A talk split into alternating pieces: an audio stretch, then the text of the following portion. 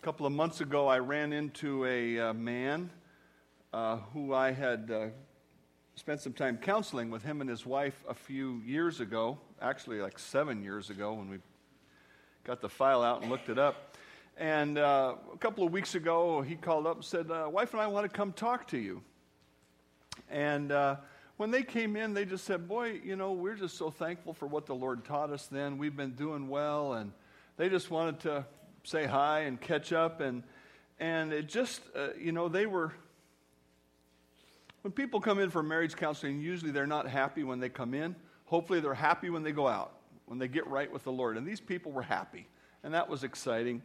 And it just reminded me of Psalm 133 1 how good and pleasant it is when brothers live together in unity. And uh, I just thought of, you know, brothers in the Lord or brother and sister in the Lord and living together in unity. What a wonderful thing for a husband and wife to dwell together in unity. Marriage is a wonderful creation of God when it is handled according to his plan. And the biggest single passage of Scripture on marriage in the Bible is 1 Corinthians 7. There's a lot of other passages that touch on it, but this is the biggest single the biggest single passage. And we've been working through this the last few weeks, and uh, we're coming down to the last uh, piece of this passage today. I want to just summarize what we've learned so far and encourage any of you that have missed some of the previous sermons to get them, not because my preaching is so great, but because this is really important stuff. This really is a foundational passage to the idea of Christian marriage. And the way the world thinks about marriage is quite a bit different from what God says, and we really need to be well versed in it. Um, summary of the teaching so far I've summarized it into two categories. First of all, to the Christian spouse or the Christian married to a Christian, he says this sexual affection is mandatory in marriage. He says Christians are not to divorce, they are to work through their difficulties and, and have a positive marriage. A Christian spouse is not to divorce an unbeliever.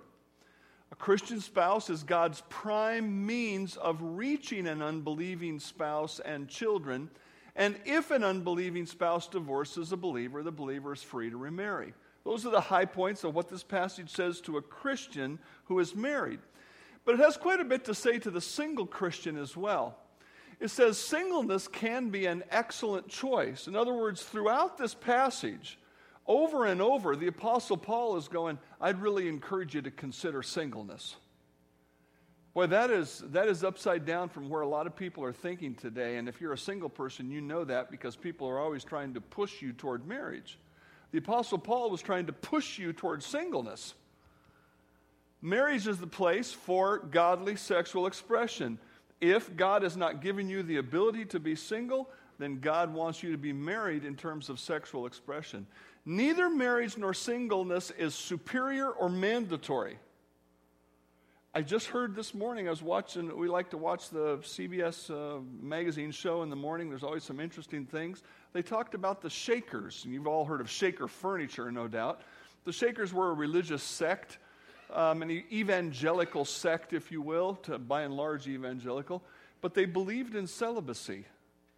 So, do you know how many of them are left?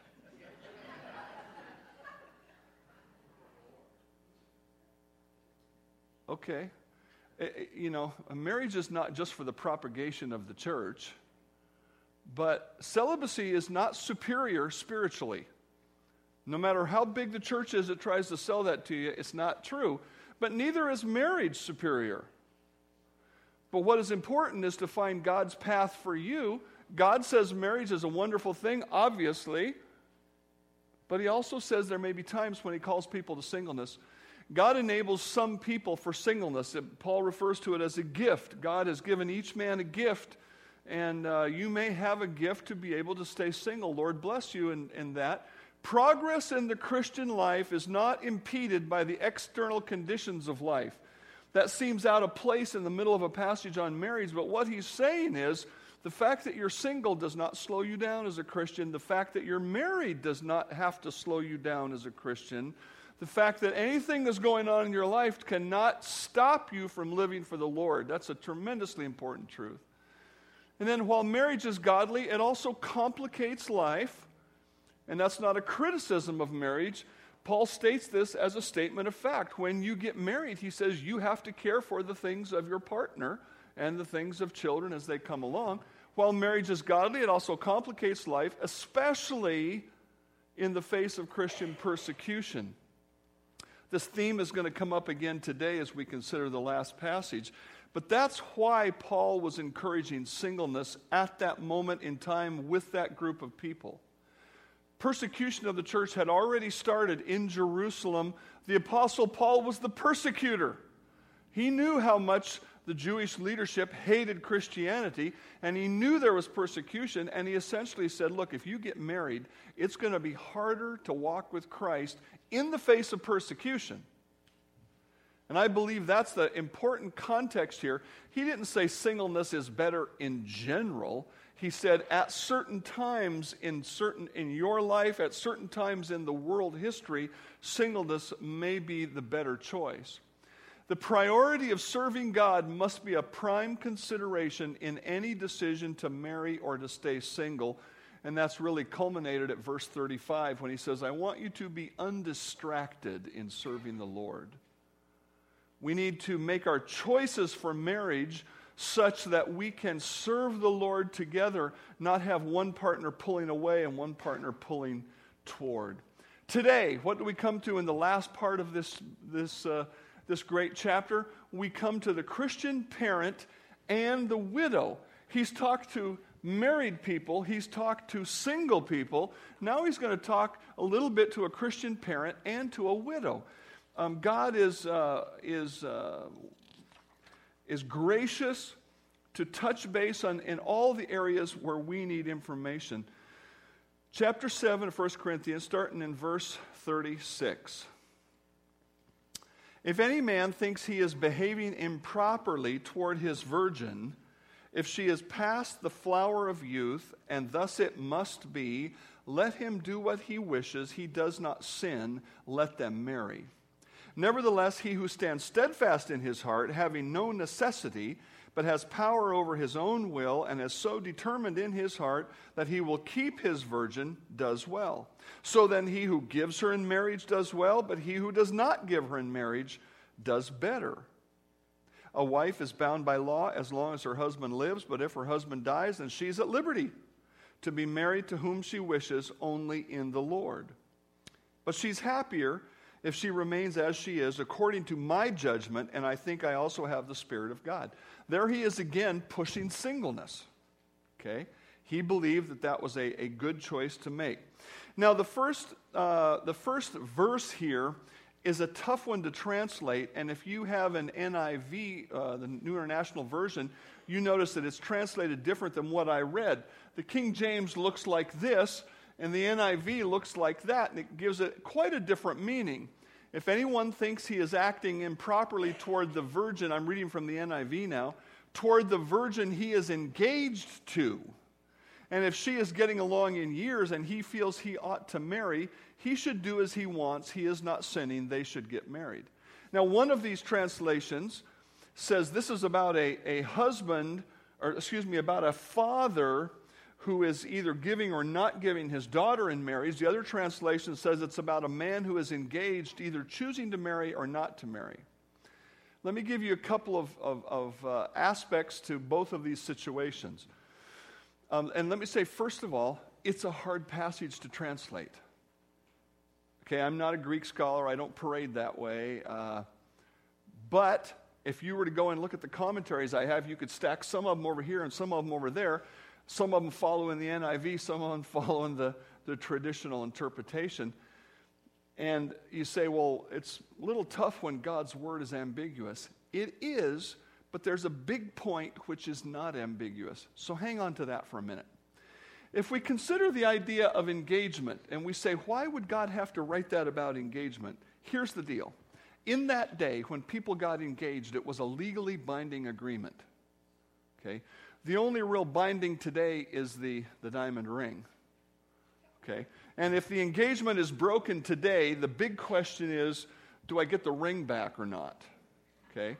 Now, it could, it could also go to the extent if you're getting closer to a wedding and you're having one of those uh, big whoopla weddings where you're spending thousands and thousands of dollars and you've already shelled out, you know, you've put a deposit down for somebody like my daughter to do the wedding photography and, and that kind of thing, then you're saying, hey, am I going to get my money back because you broke the, uh, you broke the engagement? I mean, there's those kind of questions. But in that day, when a father got together with another father and they agreed together that there was going to be a marriage between a son and a daughter, it was a legally binding agreement.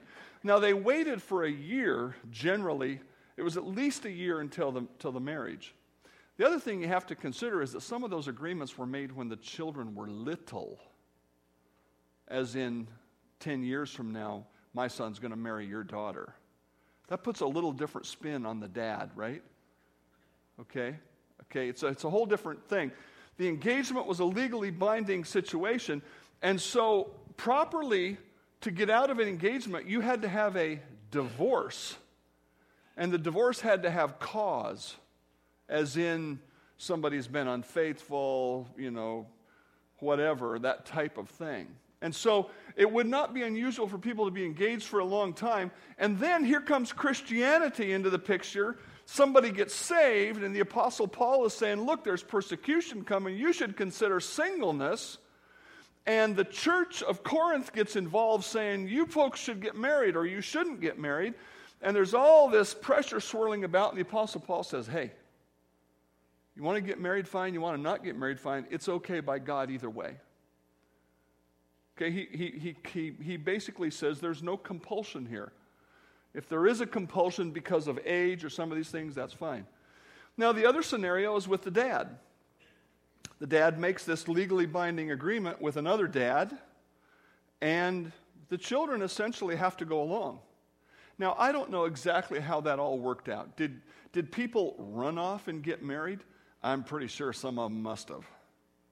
I just can't imagine that never happening. You know what I'm saying? Did the children have a voice in the decision about marriage? I would assume they did most of the time. But all we know is that fathers had a strong hand in the decision. My inclination is to go with the, the father aspect, uh, the father translation here, and the reason is this. When you come to verse 37, it says, it talks about the keeping and the giving, and then the verse 38, the giving again. The tone of the passage, other than, other than the ambiguity in verse 36, the tone seems to be favoring the father and that situation. And for that reason, that's the way I'm taking the passage, and I want to share it with you. Paul has already talked about the rightness of marriage and the value of singleness. So he's not covering that ground again. He's not talking to the people considering marriage here. He's talking to a father, and I believe that he is saying this. Now, please listen till I'm done with this point, lest you get a mistaken idea. A father is free to make a decision before God regarding the marriage of his children. The Apostle Paul was arguing for freedom on both sides of the coin. He was, he was trying to say, Look, Dad, don't be under compulsion by anybody. Only be under, under God's leadership. Don't be pressed by a society that says this, or by a church that says that, or by individuals here or there. Be free. Now, I don't believe this passage is talking about the individual selection of a mate for a child. Here's why I don't believe that. Look at verse 38. If, that's, if, we, if we wanted to take the passage quite literally that way, then we'd go to verse 38 and say, So he who gives her in marriage does well, but he who does not give in marriage does better. If we want to look at verse 36 and say the decision for marriage is up to the dad, then we have to go to verse 38 and say, Dad, it's always better to say no all the time. Now, when we go there, we go, well, that doesn't make sense. Because obviously, God knows the race has to continue, the church has to continue. You know, we don't want to be like the Shakers. Okay? And, and so, we, what this is talking about is not the selection process, as in, oh, I want my daughter to marry this one, but not that one. This is talking about the issue of marriage in general and whether or not marriage is going to be appropriate for certain people in a certain time and a certain set of circumstances. And again, the context here, he talks about the, the distress that they were living under. And I believe the most, the most likely understanding of this passage is this. The Apostle Paul says, Look, Dad, you know there's persecution going on. Do you think it's wise for your daughter to get married in this environment right now? And he says, You have the right to choose one way or the other. Now, does that indicate that dads today are the final arbiter in the decision of marriage? I don't believe it does indicate that.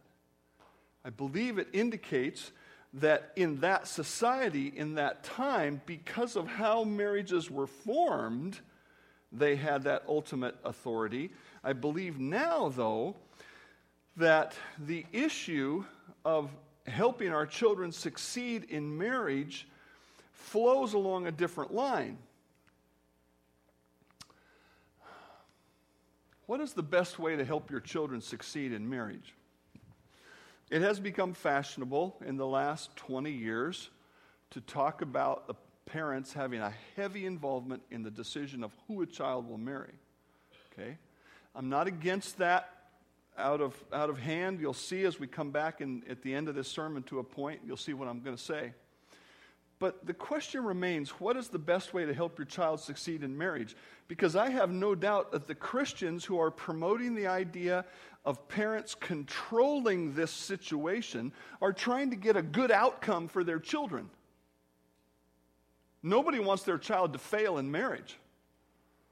I mean, I couldn't be happier with my daughter finding this guy down in Los Angeles. Um, I had nothing to do with finding him. I had something to do at the end about saying yes or no. And I think that's appropriate. We'll come back to that. But I couldn't be happier. I'm thrilled. I would be disappointed if she married somebody who didn't walk with the Lord and so on and so forth. But the question is how, how can I help make that happen? Do I help make it happen by control? Or do I help make it happen by being a devoted follower of Christ myself. Now, what do I mean by that? I, there's so many ways to define that, but here's the way I would define it Does your relationship with Christ regulate your life? I am not a perfect Christian. My daughter knows that better than most of you. Okay? My wife better than her. But the question we have to ask is not are we perfect, but are we regulated by God? Are we regulated by God? You see, if, if God is the regulator of my life, it will be much more likely that He will be the regulator of my children's lives. If there is a genuine commitment to Christ, for instance, if what God says is what matters most of all to me, then I will speak God's truth relative to every situation in life. In other words, we, we have to evaluate this, or we have to evaluate that, or we have to make a decision here or there. The simplest one, as we think about marriages, what kind of relationship are we going to allow children to have with other children, what, teens with other teens, young adults with other adults? and, and do my children know that I am so serious about walking with Christ that I will absolutely insist they not form close relationships with unbelievers who will drag them down. Either paternal or uh, fraternal relationships or romantic, either one. But see, they're going to learn that by watching me and by what regulates my life. Are my relationships so regulated by Christ that I don't get too close to unbelievers? That I have a proper understanding of the relationship between the world and the Christian? Because if I do, they're going to learn by watching, and, and, and they're going to be, they'll learn from my words, but they'll learn from my life. if speaking and acting like Christ is the norm in your home, your children will desire a mate who does the same. I, I one of the one of the most famous uh, youth workers. You've never heard of him because you don't travel in these circles. But when I was a young man, this fellow was well known all over the country for youth work. His name was Wayne Rice, and he talked about the kind of music that young people uh, like. And uh, some of you will argue this with me, but you'll have to wait till you're older to see if it's true. And he says the kind of music you tend to like is the kind of music you grew up with. There's a strong influence there over the kind of music that works with you. And it's not because you sat down and said, I'm going to make this choice. It's just what kind of flowed along in your life and in the long run of your life. What are your kids going to learn from you about family life? Christ has to regulate our life. If you respect God's authority, if you respect God's authority, you will teach your children to respect not only your authority, but that of all legitimate authorities. When they run off to school uh, as our kids, and the teacher sends a note home and says, One of your children is talking too much in class, am I going to say, That teacher is stupid? Or am I going to say, Hey, child, we've got something to work on here? Because I respect the authority, they will respect the authority. If I, if I am submitting to what God says in God's word, if they know that they, if they know that I am so submitted to God's word as an authority that I have to apologize to them when my behavior is improper, they will learn that we have to submit to God. If Christ regulates your life and your children grow up respecting their parents, together with you, there will be a mutual decision for marriage that will be a blessing to all. I believe that that's how we influence people. That's how we influence our children. Does a dad have a right to say yes or no? I think so. I said no twice out of three times. And then I said yes after that because I had some concerns. Now, I'll come back to that at the end. But the second thing he says seems like we're shifting significantly, but so does, so does the Word of God, and we'll come back and you'll see how this ties together in a minute. The second thing that Paul says here is very simply in verse 39 a widow or widower is free to remarry. We might say, well, that's just common sense. Well, it might be common sense, but God knows what things we need to know to be certain about the Christian life, and He saw fit to teach us this. And He even used it as an illustration in Romans chapter 7 about the Christian's relationship to the Old Testament law. Do you not know, brethren, for I speak to those who know the law, that the law has dominion over a man as long as he lives?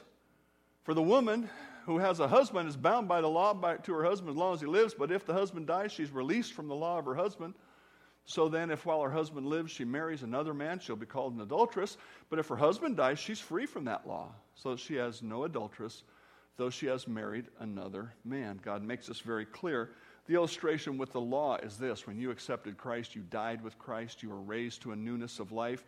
Therefore, the law has no more claim on your life. That's why we don't follow the Old Testament law. The simple truth here is this marriage is not eternal. We're not going to be married in heaven. We're not going to populate our own planets. And uh, if God puts it in your heart as a widow or widower to marry somebody else, there's perfectly right. And according to this chapter, if God puts it on your heart to stay single, that is perfectly right. It is between you and God. The third thing that really brings us to an important point about the, it's given to us by the widow, but clearly it's a principle for all of us, and I'll show you another scripture here in a minute, is this simple truth which is at the root of many difficulties in marriage. A believer is free to marry anyone who is in the Lord. A wife, verse 39, is bound by law as long as her husband lives. But if her husband dies, she is at liberty to be married to whom she wishes, only in the Lord. This coincides completely with what Paul wrote in 2 Corinthians chapter 6, the passage we tend to quote more often about this topic. Do not be unequally yoked together with unbelievers. The word yoking is the imageries of two animals that have been brought together in a harness to work together. He says, Don't get harnessed together with unbelievers. For what fellowship has righteousness with lawlessness? What communion has light with darkness? What accord has Christ with Belial? God goes on at length about this to really get the point across. What agreement has the temple of God with idols? For you are the temple of the living God. As God has said, I will dwell with them and walk among them. I will be their God, and they shall be my people. Therefore, come out from among them and be separate. Don't get harnessed with an unbeliever. This has ramifications for more than just marriage. There can be other relationships that are a harnessing. To be equal partners in a business with an unbeliever is a harnessing that will present the same challenge, similar challenges to, to marriage. Come out from among them and be separate, says the Lord. Do not touch what is unclean, and I will receive you, and I will be a father to you, and you shall be my sons and daughters, says the Lord Almighty. In a former church, one of our young men joined the military and was stationed in a foreign country. And after he was gone for some time, this was a young man who was very zealous to be part of the church. Um, I believe I baptized him after camp one year. One, after he was gone in the military for a while, and I'd lost track of him a little bit, his mom, who was a nominal Christian, came to church once in a great while, she called me up and said, So and so's gotten engaged and he can get married in this foreign country, but he needs to get married in the U.S. in order to be able to bring her here and the military rules and all of that type of thing. And she wanted to know if I would marry him. And I said, Well, I'll have to talk to him first. And uh, just in case you're ever interested, if you ever ask me about doing a wedding, I'll get my date book out and I'll say, Well, let's make a date when you and your fiance can come in and we'll visit. I don't care if you're a church member who, are, who you are, we're having that appointment before, before we go farther. And so uh, the mom said, Well, I just said to him, Does she really love you? Because the mom is thinking uh, that this girl is going to ride his coattails to U.S. citizenship. And what do you think was my first question to, to him? Is she a Christian? And what do you think the answer was? Well, blah, blah, blah, blah, blah. Hey, either they're Christian or they're not. And coming from that country, it would be very not, be very different. Let me just answer this question briefly. I, I please don't ask me when the book is going to be done, but this is part of what I'm trying to write, trying to really communicate this accurately and fully. Uh, in a book on forming relationships, why is marriage to a believer vital? I had, I had this discussion with somebody a few years ago, and I realized I've never preached on this. And I said, God help me, because it's my fault if I don't preach God's word and people make bad decisions. And so I just want to touch on this a little bit today. Why is marriage to a believer vital? Based on the text that we just read from, from 2 Corinthians, righteous living results in God's positive parental involvement in our life. Okay? Now, I am not saying that you earn your salvation. I'm not saying that you merit more of the Christian life. What I'm saying is that righteous living brings God's positive parental involvement, and unrighteous living, according to Hebrews 12, brings what kind of parental involvement by God? Discipline, chastening. Okay? Does God hate us? Does God kick us out of his family? Absolutely not. Why does God discipline us? Is God, does God punish us for our sin? Does God punish us for our sin? Does God punish us for our sin? Who did he punish? Could you pay for one of your sins? Could you absorb the wrath of God for one of your sins? No. Boy, I want you to get this down, class. No, God does not punish me for my sin. And parents, especially young parents, you don't punish your children for your, their behavior. Discipline is not punishment. Discipline is one word correction. It's correction. Johnny, I'm going to give you a little tangible reminder that that behavior is wrong and this behavior is right. And the next time you get ready to do it, I'm going to say, Do you want a reminder? And if Johnny is a smart kid, which almost all kids are, they go, No. It'll take them a few times to get there. That's what correct, that's what discipline is. The word discipline in the scripture literally means training. And so, does God bring negative things to life so that we will turn and go in the right direction? Yes. And the first and simplest of those negative things is guilt. When you feel guilty, that's good. Because God is saying, that's wrong. In your heart, you're going, oh, I know it's wrong. If you press beyond the guilt, you will develop a callous conscience. Don't do that. Confess your sin, turn, and do the right thing. But God will bring other things, but they are not punitive. He is not making you pay for your sin because you cannot pay for your sin. Righteous living, though, when you make righteous choices, God in heaven is, is, is there helping you along and blessing you and encouraging you Man, that's what I want. I confess my sin so that God will be positively involved with my life. That doesn't mean I won't have trials and difficulty. Don't worry, I haven't started preaching the health and wealth business. I'll still have trials, but when I face into that trial, I won't be looking back going, oh man, God is correcting me. No, God just thinks that I need to grow up a little bit more this way and that way and so on. The other thing that you've got to come to grips with is this righteous living will result in conflict with the unbeliever.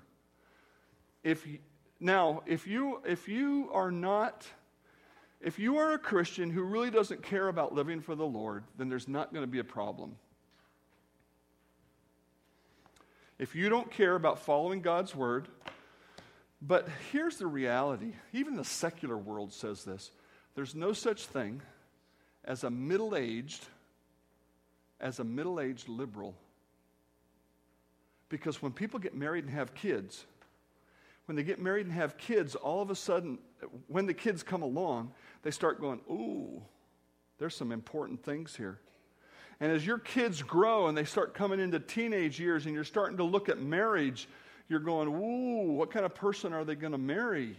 And all of a sudden, a lot of this stuff starts to be important. whether you can see it or not, looking at it from your young vantage point, righteous living will result in conflict with the unbeliever. When two people are in love, young people are in love and in heat, there can seem to be very little conflict over anything spiritual. But what will you do when your partner sins? When they actually do something wrong toward you and they refuse to handle it in a godly way. What recourse will you have? None. None. What will you do when they say, No, I don't want to go to church?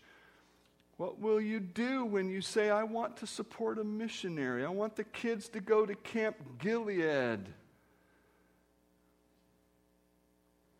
What will you do when your teenage child says, I want birth control pills? And they say, Sure.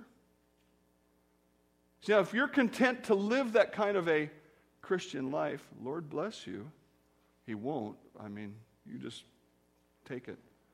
I love this little quote. It's kind of over the top, but I think it's well put. If you're a child of God and you marry a child of the devil, you will be sure to have trouble with your father in law.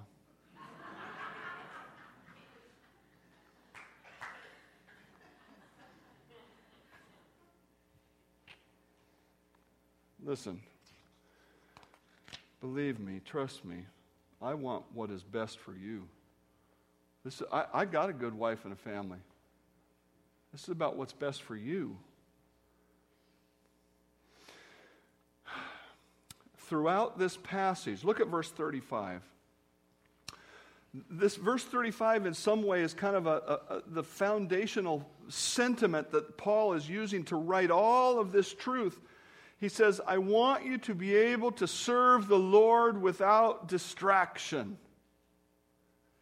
that ought to be a theme concept as you think about marriage. And as you, and as you think about marriage, you ought to think about relationships that way too, saying, what kind of a relationship will lead to a marriage that leaves me free and undistracted to serve the Lord? And obviously, that can't be to an unbeliever. The fourth thing that this passage says is this the decision to marry is for life. Did you notice that in verse 39? A wife is bound by law how long? As long as her husband lives. Uh, I don't think our society considers marriage to be for life. They, they talk that way, they use the word forever and some of those kinds of languages, but, but really that's not what they're thinking. Here's what I want to leave you with today, and this will come back around to that parental element as well. The decision to marry is for life. How can you make such a significant decision wisely? That's really the question. Well, first of all, there's got to be scriptural instruction. The starting point for the Christian always has to be God's word. And look what Jesus promised in terms of following his way. The thief does not come to steal, and to ki- uh, but to steal and to kill and to destroy. I have come that they may have life and they may have it more abundantly. The thief is the father in law we just read in that previous quote. It's Satan. Satan wants to consume your life with difficulty in this world to keep you from embracing Christ as Savior. And if you've embraced Christ as Savior, He wants to keep you from serving the Lord and worshiping Him with a whole heart. And so He orchestrates the stuff of the world to oppose that to oppose Christianity. If you follow the worldly path into marriage, what you will reap is difficulty that, that pushes you away from Christ. Can you overcome that? Absolutely. Christ can overcome everything. A greater is he that is in you than he that is in the world. Will you overcome that?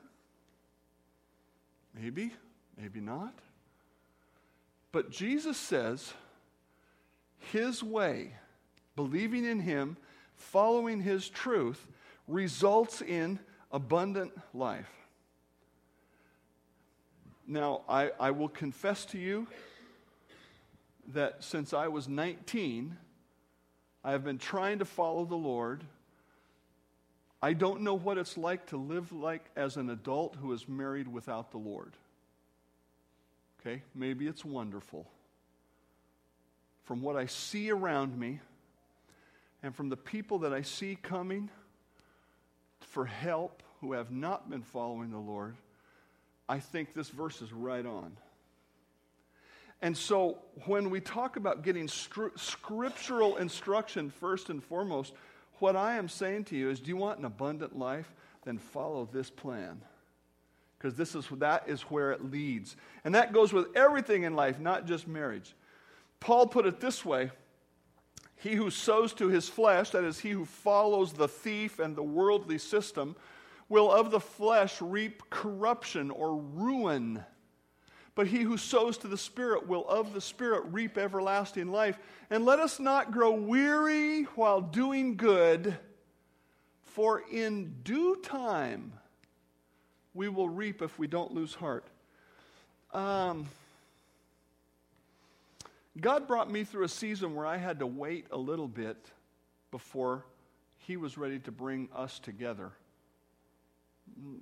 More to that story than, than those few words. I didn't have to wait a long time. So I don't know what it's like to wait a long time for a husband or wife. I confess that to you.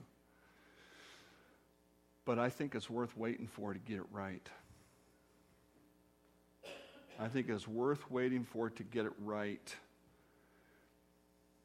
I'm only 59 years old. For some of you, that's ancient. For some of you, that's middle age.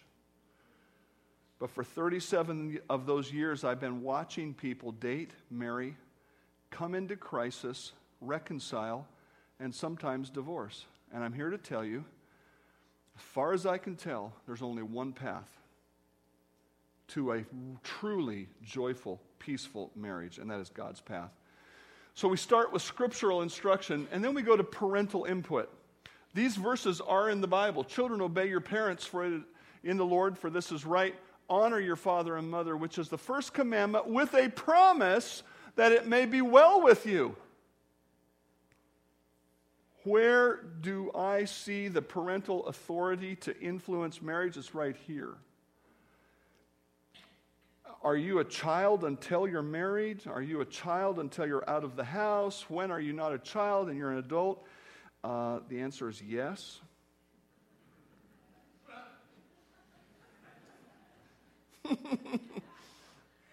I know my dad thought I was a child up until the day he died.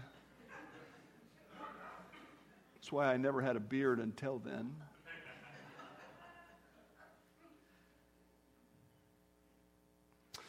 God has placed parents in children's lives to give them birth and wisdom. And so, godly children ought to very carefully listen to the input of their parents. I realize there could be a whole sermon on this, and maybe there will be someday. But children, obey your parents in the Lord, honor your father and mother, that it may be well with you. You if God is in your marriage, He can move in your parents' heart, whether they're godly or ungodly. And I think the prime example, if you want to study that more, is Daniel chapter 1. Daniel appealed to the ungodly authority and said, Could we please do something different? And what does it say? God gave him favor in the eyes of the ungodly authority, and things worked out well for Daniel. And I think that's the model we need to follow. It didn't bother me in the least to say no to the suitors of my two daughters the first time they asked because there were concerns that I had.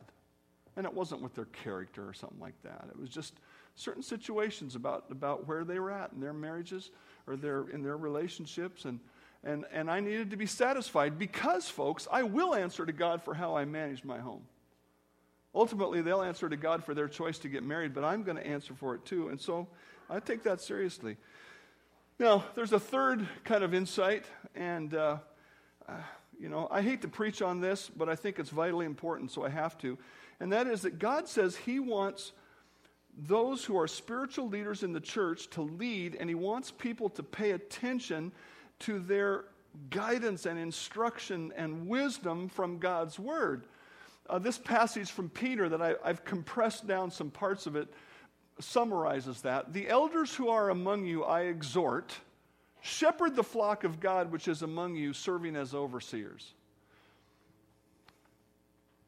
It is my responsibility and that of the other elders to give you spiritual leadership. Do I know everything you ought to do in your life? No.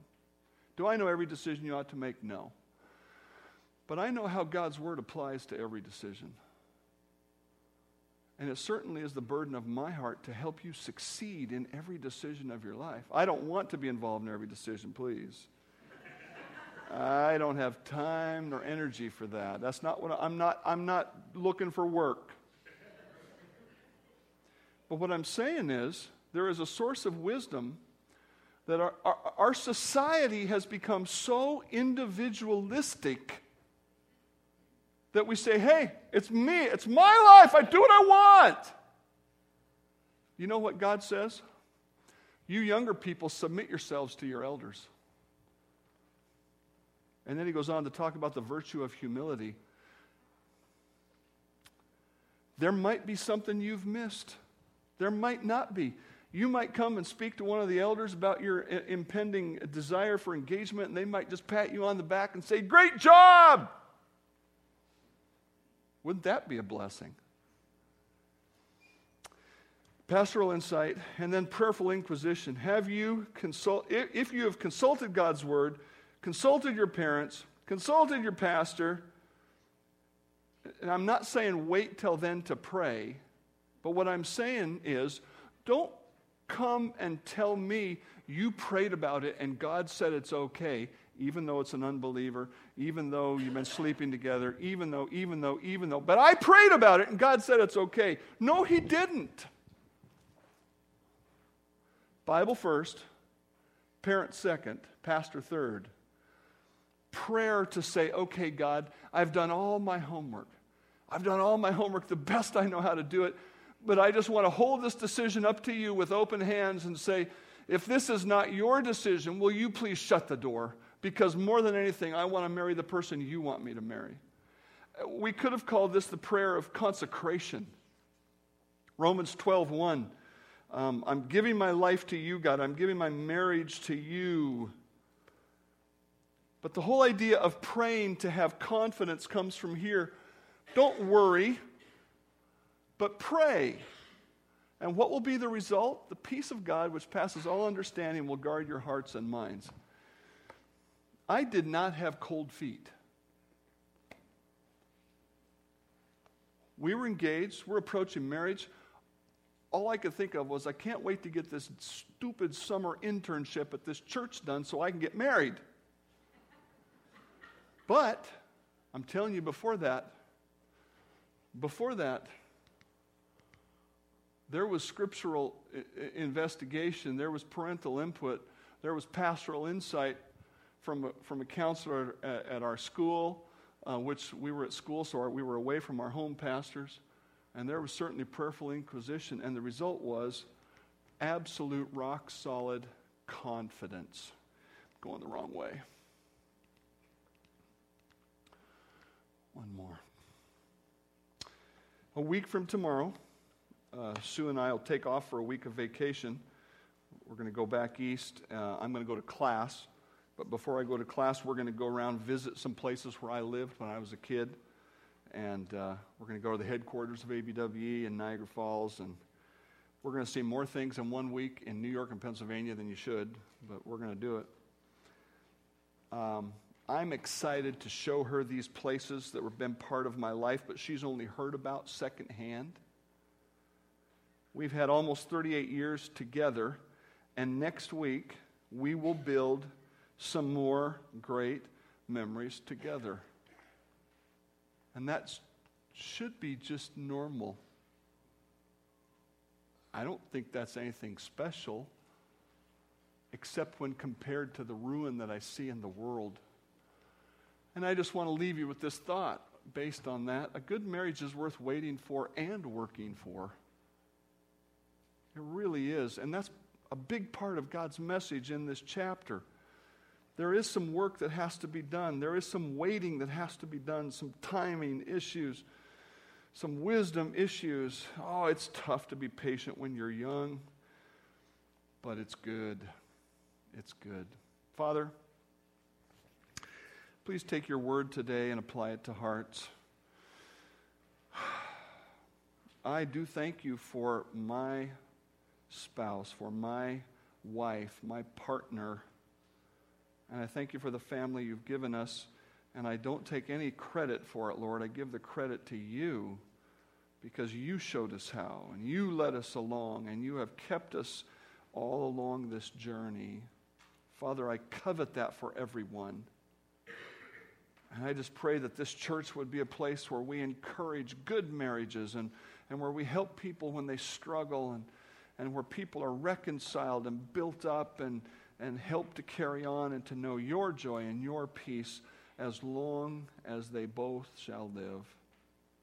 Make it so, Father. I pray in Christ's name. Amen.